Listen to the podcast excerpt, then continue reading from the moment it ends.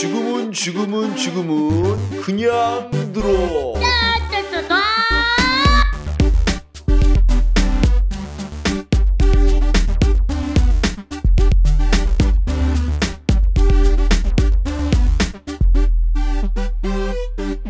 오늘은 모음 수업을 합니다. 모음 수업.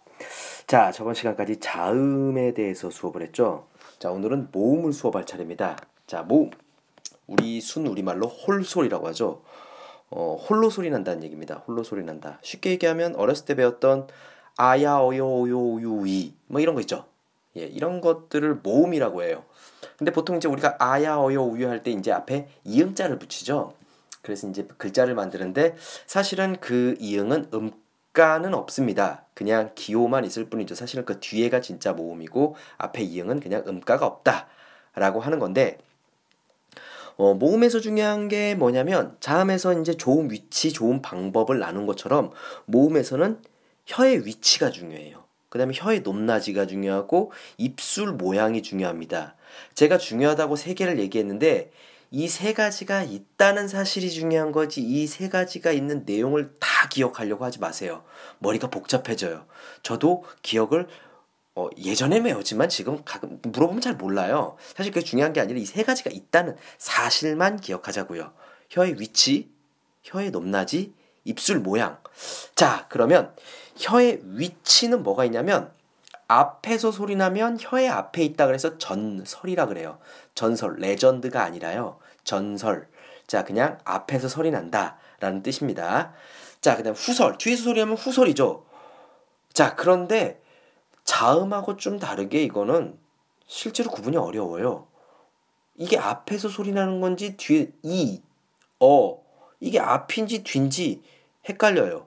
왜 그러냐면 이 모음이라는 이 발음 자체는 자음에서 배웠던 그 경구의 음이 이제 센 입천장과 여린 입천장 그 사이에서 소리 나거든요. 사실은 굉장히 그 미세한 부분 그 두 개 소리 나기 때문에 약간 이렇게 음성학적으로 보는 학자들이 구분한 거지 우리가 일상적으로 이게 전설이냐 후설이냐 구분이 잘 안 돼요. 자, 그렇기 때문에 있다는 사실 정도만 알고 있죠. 우리가 전설과 후설. 자, 근데 한 가지 기억해야 될 거 요거 하나는 기억하죠. 전설 모음과 후설 모음을 구분할 때 이가 들어가면 다 전설입니다. 무슨 뜻이냐면 아는 이가 안 들어갔죠. 후설입니다. 아에서 이를 붙이면 애가 되죠. 전설입니다. 어는 후설입니다. 어에서 이를 붙이면 애가 되죠. 이것도 전설입니다. 오는 후설입니다. 오에서 이를 붙이면 외가 되죠. 이건 전설입니다. 우는 이가 안 들어갔죠. 후설입니다. 위, 전설입니다. 이런 식으로 이가 들어가면 전설이다. 나중에 이제 음운의 변동이라든가 할 때 전설 모음, 후설 모음 구분할 때 이런 것들 굉장히 유용하겠습니다. 요 정도만 알고 있으면 되고요. 혀의 높낮이는 고, 중, 저로 나눈다는 사실만 알고 있죠, 우리. 그 다음에 이제 입술 모양. 입술 모양은 입술을 동그랗게 오 해보세요. 오 해보면 입술이 동그랗게 되죠. 이게 동그랗게 된다 그래서 한자로 원순이라고 해요. 원순. 으 해보세요. 으 할 때 입술이 평평하게 되죠. 그래서 얘는 평순이라고 해요. 요런 것들이 있다는 사실만 기억하죠. 자, 중요한 것은 혀의 위치에서 전설과 후설에서 전설은 이가 들어간 게 다 전설이다 라는 사실. 자, 그 다음에 두 번째. 그럼 세종대왕님께서 어떻게 모음을 만들었을까? 오묘한 이치가 있었겠죠. 어떤 오묘한 이치로 만들었을까? 이런 것들 보고 제가 저번에도 얘기했던 것처럼 제자 원리라고 합니다. 제자 원리. 제자 원리는 일단 뭐가 있냐면 굉장히 심오하게 만들었어요. 하늘을 그냥 어떻게 그릴 수가 없죠. 점으로 찍었어요. 이 점. 이거는 양성입니다. 양성. 굉장히 양기가 많다는 거죠. 자, 인간은 서 있죠. 그러니까 세로로 짝대기를 쭉 껐어요. 그래서 이거를 인간의 모양을 본뜬 거죠. 중성입니다. 땅은 평평하니까 가로로 짝대기를 쭉 긋니다. 이거는 땅의 기운이기 때문에 음성입니다.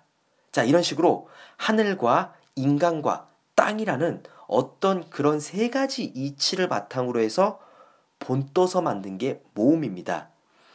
자, 그 다음에 이제 가끔 가다 보면 이제 양성 모음과 음성 모음이 이제 나올 때가 있는데, 양성 모음은 쉽게 아오 밝은 소리죠. 우어는 어둡죠. 음성입니다. 이런 식으로 구분을 하시면 되고요. 모음을 만들 때는 기본자, 아까 말한 하늘과 인간과 땅의 점과 세로와 가로 짝대기들을 그냥 그것만 둔 게 아니라 초출자라 그래요. 초출자. 초출자가 뭐냐면 아래아를 하나만 붙인 거예요. 예를 들어서 이에다 아래아를 하나 붙이면 아 같은 게 되죠. 그 다음에 으에다가 아래아를 하나 붙이면 오나 우가 되죠. 이런 걸 보고 초출자라고 하고요. 제출은 아래아가 두 개 붙은 겁니다. 쉽게 점이 두 개 있는 거죠. 이런 식으로 해서 이제 모음을 만들어가기 시작하고 나중에는 이제 두 개를 섞기도 하죠. 이런 것들. 자, 그래서 모음에서는 지금 오늘 기억해야 될 것, 중요한 것, 모음에 분류해서 혀의 위치, 전설과 후설이 있다.